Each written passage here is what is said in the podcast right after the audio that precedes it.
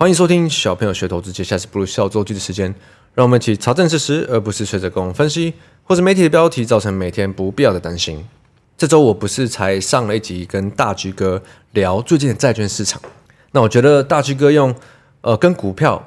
的股价、股息来比喻债券价格跟债券殖利率，这样来看其实事情就简单很多。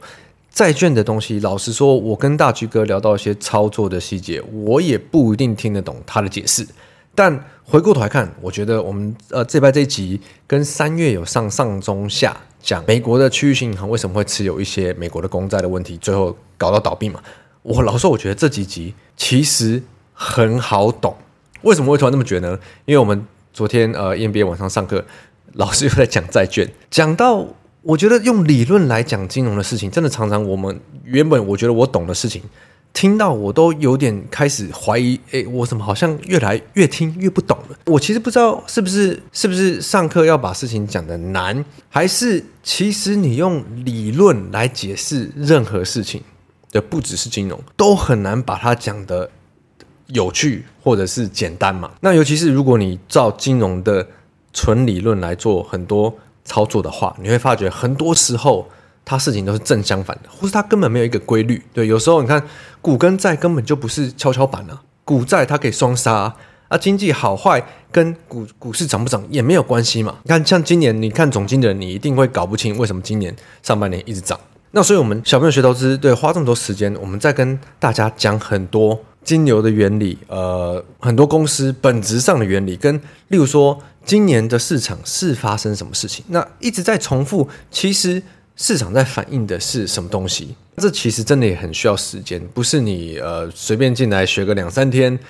你就可以把这个市场搞懂嘛，没有这么容易嘛。但是我真的有很久没有上过金融相关的课了。那最因为这学期我们有一堂课在讲金融市场与投资，那反正就讲到债券，那接下来可能讲到股票什么的。我越听越觉得我们小朋友学投资的品牌其实真的很有存在的价值，因为你要把金融这件事情讲得有趣、容易懂、白话文，我觉得这真的需要很多技巧，因为就像我们也花了2-3年的时间，一直在慢慢的理解怎么样讲这一件事可以让人们更容易理解。因为其实我们的听众很多，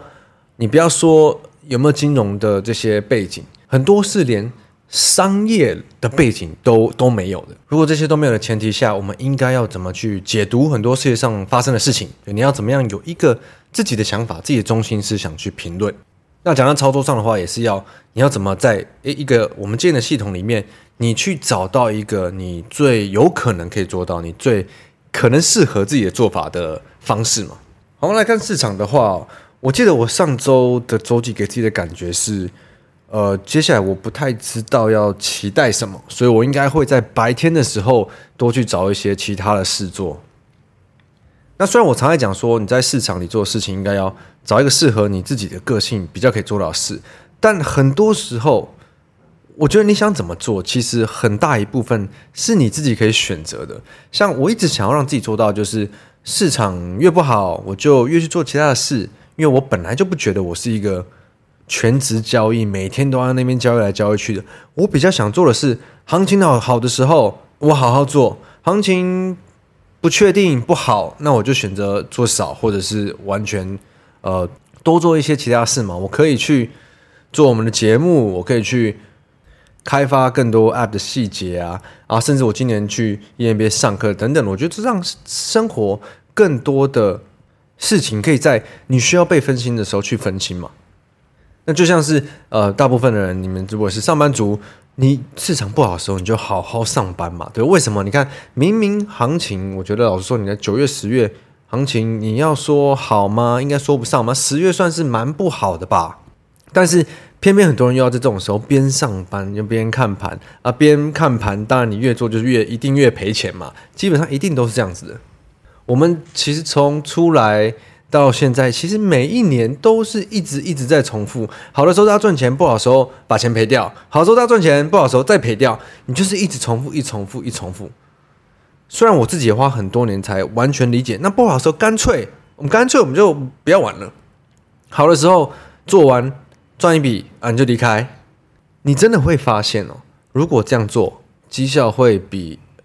以前在那边随时都要做好上非常非常多啦。只有市场上极少数的高手，他们才可以大部分时候都做，然后最后还是绩效不错。可是这种人也是少数嘛。你看这些大户、这些高手，他们也常常去放假啊。行情很不好的时候啊，大家的钱对不进市场，没有钱你怎么把价格拱上去？还是会放假嘛。所以为什么会有那个梗图？主力都在放假啊，吃牛排啊，在干嘛啊，做些极限运动啊，但是散户不管盘好盘坏，每天都一定要进来参一脚嘛，参一脚到直到你的获利都输回去为止。那 我知道很多人的问题就是他们也知道，可是他们一直做不到。但是我觉得这就是要你常常意识到跟自己讲的，如果你做不到的一天，你就永远都会赔回去，那就看你自己什么时候能控制住自己嘛，因为这个是只有自己可以帮得上自己的。那不管是我们开发出什么工具啊，或什么系统，那都只是辅助的嘛，你要不要继续做这件事情都只能自己决定。这周美股的科技指数跌得特别惨，其实不用看我就知道反正理由金融圈华尔街会用什么，要么就是因为债券殖利率很高，所以相对的科技指数这边的潜在报酬比较不吸引人，要不然就讲一些财报的东西。可老实说，我觉得财报你有真的讲得很不好吗？也不会吧。我看了一圈这个超级财报周，标普500有1/3的公司在这礼拜公布财报嘛，那其中有每5家里面就有4家的上一季公布的这个获利的数字是比华尔街的预期还好，但媒体店还讲嘛，例如说 Google 母公司 Alphabet 财报不好，所以股价大跌带领科技指数大跌。可是又不是只有跌这一天。你要问我，我觉得我最相信的说法会是什么呢？我会觉得是今年科技指数涨了 40%， 涨完了，所以钱不愿意买了，钱要离开了，金流要走了。我觉得我觉得这样最能解释为什么最近跌这么惨。你要说各种理由啊拿出来，我都觉得你没有办法以偏概全嘛。我记得我前阵子应该有讲过，很多人都是希望如果不升息了，对，确定不升息了，然后经济没有衰退的话，那市场就没事了，市场就应该可以涨了嘛。可是你看今年上半年在完全相反的状况下，市场涨那么多，科技指数涨了 40%， 我反而很担心大家都在讲会没事的这件事情发生的时候，是不是反而就是市场结束了的时候呢？我们第二季的订阅内容花很多时间在跟大家讲为什么是在今年前半年有百种要担心的事情的时候，市场一直涨，却在第三季、第四季好像这些东西慢慢的都已经要被解决了，对，经济看来没有衰退，然后升息要结束了，反而市场就不太行了。对，理论讲起来常常都跟市场正相反。那我自己是比较想不到接下来至少在11月的话可以期待什么。对， AI 的题材现在做你整个已经冷掉了嘛，现在连反弹都反弹不动，你要大钱再回去买这个族群看起来也有点难度。再加上你看上礼拜的大立光讲手机这块，对，景气循环这块，到上周的台积电讲半导体的循环这块，其实我觉得真的都没什么亮点啊。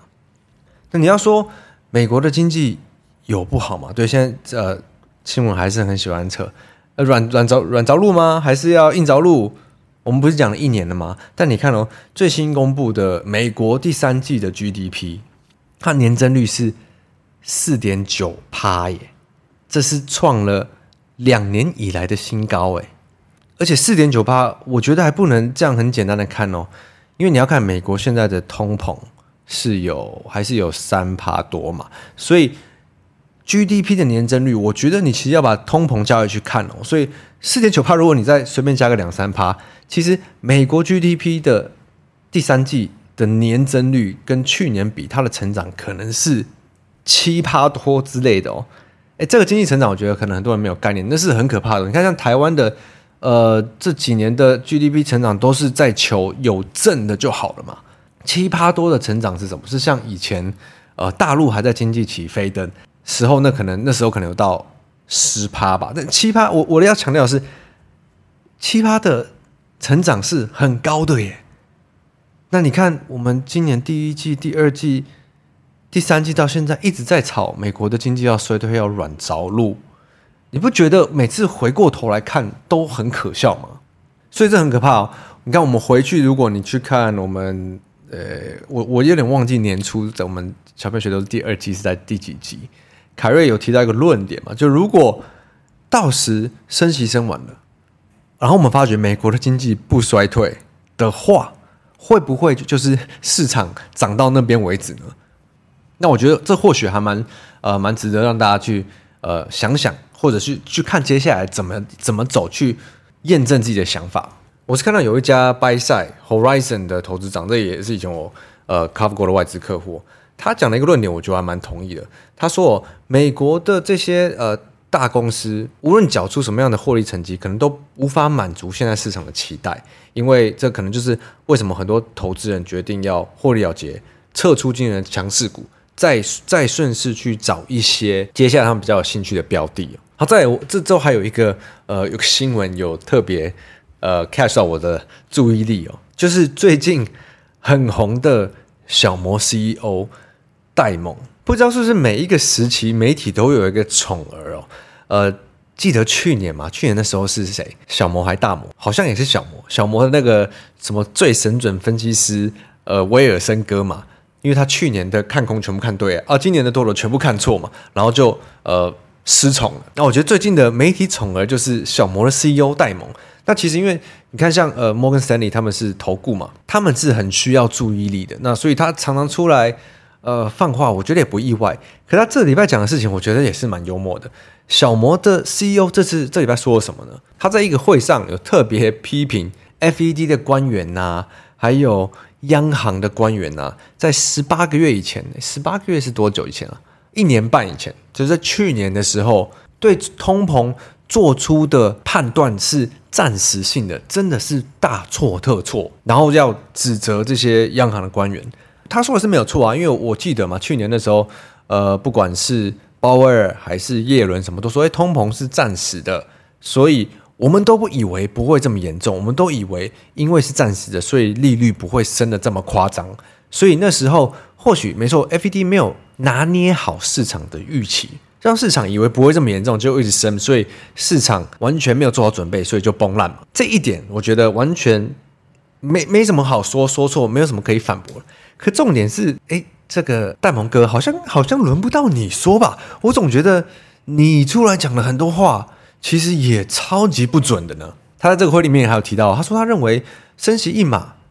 以上或者不升息其实没有多大的差别。可是你大哥，你不是前两个礼拜才在说资金利率 FED 利率会升到可能 7% 哦，如果 7% 的话 5% 到 7% 会比之前还痛苦很多哦，这种之类我记得很清楚嘛。那时候我上礼拜还有不是跟大家讲到说啊，会不会他是故意出来帮政府去拿捏一下市场的预期跟情绪嘛。那所以我只觉得哇，最近市场的也不要说小丑啊，最近市场的宠儿，对，大家都很喜欢讲小摩 CEO 戴蒙，现在很被关注，我觉得还蛮幽默的。而且以他来说，我觉得这是非常好的行销他其实讲什么都没有很重要嘛，他就是要吸引大家的注意力。那当然啦，我觉得如果他真的能帮大家把预期降低一点，这其实我觉得其实是好事，这样的话我其实会感谢他。那接下来他有说，还没说完哦，他还说美国的经济要硬着陆，硬着陆就是美国经济要衰退嘛，所以我们刚刚讲到的第三季美国经济成长扣掉，不把 CPI 算进去 4.9%， 你要从 4.9% 变成负的哦。硬着陆就是你的经济要成长要低于 0%， 要衰退嘛，这个好像也没有那么容易啦，因为大家常在听嘛，软着陆硬着陆硬着陆软着陆，可是你根本没有去关注实际上现在他们的经济成长的多少。那我刚刚已经有跟你说了，但反正现在的不确定性高嘛，不管这些科技指数的股票是不是涨完了，又或者是以哈战争，这也不知道会搞多久，但是我觉得主要还是一个市场比较不知道接下来他们可以看好什么，可以期待什么。那如果在靠近年底大部分的时候其实有自己经验，外资的积极度也会开始放低，他们并不会想要在年底，对，已经开始要靠近感恩节、圣诞节，要在年底去很积极的去把钱投入市场或去找什么标的塞的话，相对的也比较少了。那反正就是看到什么做什么啊。现在我觉得看起来，这周可以蛮轻松的，像我可能其中一天白天去吃饭，然后礼拜五是跟同学去打球啊。我觉得我下周应该还是会比较保持这种轻松一点的方式啊，那直到真的，如果有金牛回来，如果真的有看到我喜欢的，对，如果是表现本质好的公司啦，你跑得出来的话，我们再关注其实都不迟嘛，根本没有必要在这边耗来耗去的。那这周还有虚拟货币涨很多嘛，因为美国的要发这个比特币现货的 ETF， 激起这个虚拟货币市场的钱又比较跑起来。我觉得其实每个时候都有不同的金融商品，它有比较潜在的报酬空间可以吸引人。那对我来讲的话，我觉得现在就比较不是股票市场。对，你看像大巨哥讲的债券嘛，债券我自己是不太买了。你让我去买 ETF 债券，我也觉得还好。但是如果像是你看像最近的美元、日元汇率，我觉得很多其实都还在反映10月开始，我觉得比较极端的一些反应，它都还持续在发生。那这些我觉得就是我会比较特别有兴趣去关注的地方。但是股市，你要说现在反应的很极端，对，涨得很极端，还跌得很极端，我觉得目前都还好。我自己的话，重心可能就比较不会放这么多在这边吧。啊，今天有空来回到 Q&A 哦。这个是 FromRay10303， 感谢三小朋友团队，感谢小朋友学投资的创立，让还在股海浮沉的韭菜们能够有一盏明灯可以追随，真的非常谢谢你们。那他的问题蛮长的，基本上他就是在问说，他常常从赚钱报到赔钱，所以原本如果可能赚 10% 报到赔 10% 停损，他想要请问我们是怎么设定在多少%数要离开呢？还是有执行移动停利这一块？因为我其实也不知道你说你用 App 是用动能 App 还是用我的风筝 App。我觉得很多人问到问题就是你常常会把很多不同的做法混在一起，对，你可能想要做艾伦的做法，你可能又想要做风筝 App 的做法，但你都没有一个固定的方式，所以你常常会遇到例如说赚报到赔，你不知道什么时候该去执行卖出的动作。可是如果我以我的风筝 App 的基准来说好了，你应该已经选好一个你的个性里面的某一支策略，那你的策略应该一开始就设定好了。例如说，举例来说好，如果你是做强势策略啊，你是在设定好，那我跌破某一条均线，或者是几天不涨，我把它卖出。那如果你常常遇到赚爆到赔的话，那80%就代表最近的行情不好，那你就可以少做。又或者是，如果你这么在意赚爆到赔这件事，你就把最后的卖出点一律都设在要碰到你成本的上面 1-2%， 所以你永远不会从赚的报到赔的。你只要是赚的话，你至少一定都会用赚的出场。但你要知道，如果你这样设定，你就会让自己更容易被洗掉。所以我觉得说穿了，其实我们真的讲很久，就是你不管选什么方式，它都有好有坏啦。你现在做法，如果盘好的时候你会赚比较多，如果盘不好的时候，你会常常遇到停损，会遇到很多的摩擦成本，这就是有好有坏，你没有办法找到任何一个方式，任何一个策略在所有的时间点都更好。那在我看来，你的方式比较像是做强势的，比较像是做动能的。那你在10月这种盘，它会常常遇到停损，这个是自然而不过，这是注定的，非常需要知道怎么明确的去判断行情。那我建议你啦，我下周二晚上7点有直播，主题就在讲这个，你有兴趣你可以来听听看，而不是纠结在你应该要怎么去设定这些技术面的卖出点，因为我觉得那其实不是重点。好，再一个是 from 音乐系毕业的小朋友学投资超赞，他是上周参加完研讨会，觉得不如本人比照片还帅，谢谢哦。凯瑞的声音和长相很难连接在一起，这是夸奖吗？他是说他从开始听小朋友学投资后开始交易的，时间大概1年多了，觉得自己很幸运能够认识你们，刚好经历了一个市场的循环，能刚开始交易就学到最好的观念。最近有个体悟，我原先一直认为我算是一位初学者，做我能理解的事情，执行对的策略，赚了就获利，错了就砍。最近开始会有人想与我聊这块，我才意识到，没想到金融市场这块真的对很多人超级陌生，还有很多人被污染后不愿意改变，也领悟到凯瑞之前提到有很多人来股市玩到头发都白了还赚不到钱的状况，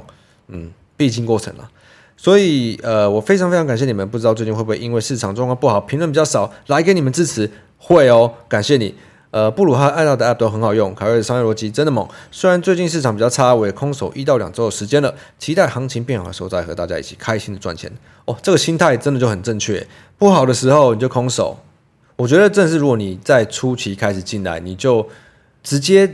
不要说是对的，因为我不觉得有任何一套方式是绝对对与错，而是你怎么去建立一套你自己的逻辑，你怎么去建立一套你自己的做法，你自己策略。这就是我觉得我们小编学投资现在比较在建立的一个系统，对，绝对不是跟你说存股比较好，或者是动能比较好，或者是怎么样比较好，而是我们给你不同的方式，让你自己去理解，自己去发掘怎么样的方式对你自己比较好。各种实事的逻辑，我们在 Podcast 或者在各种地方在跟大家常常的分享讨论。最重要的是用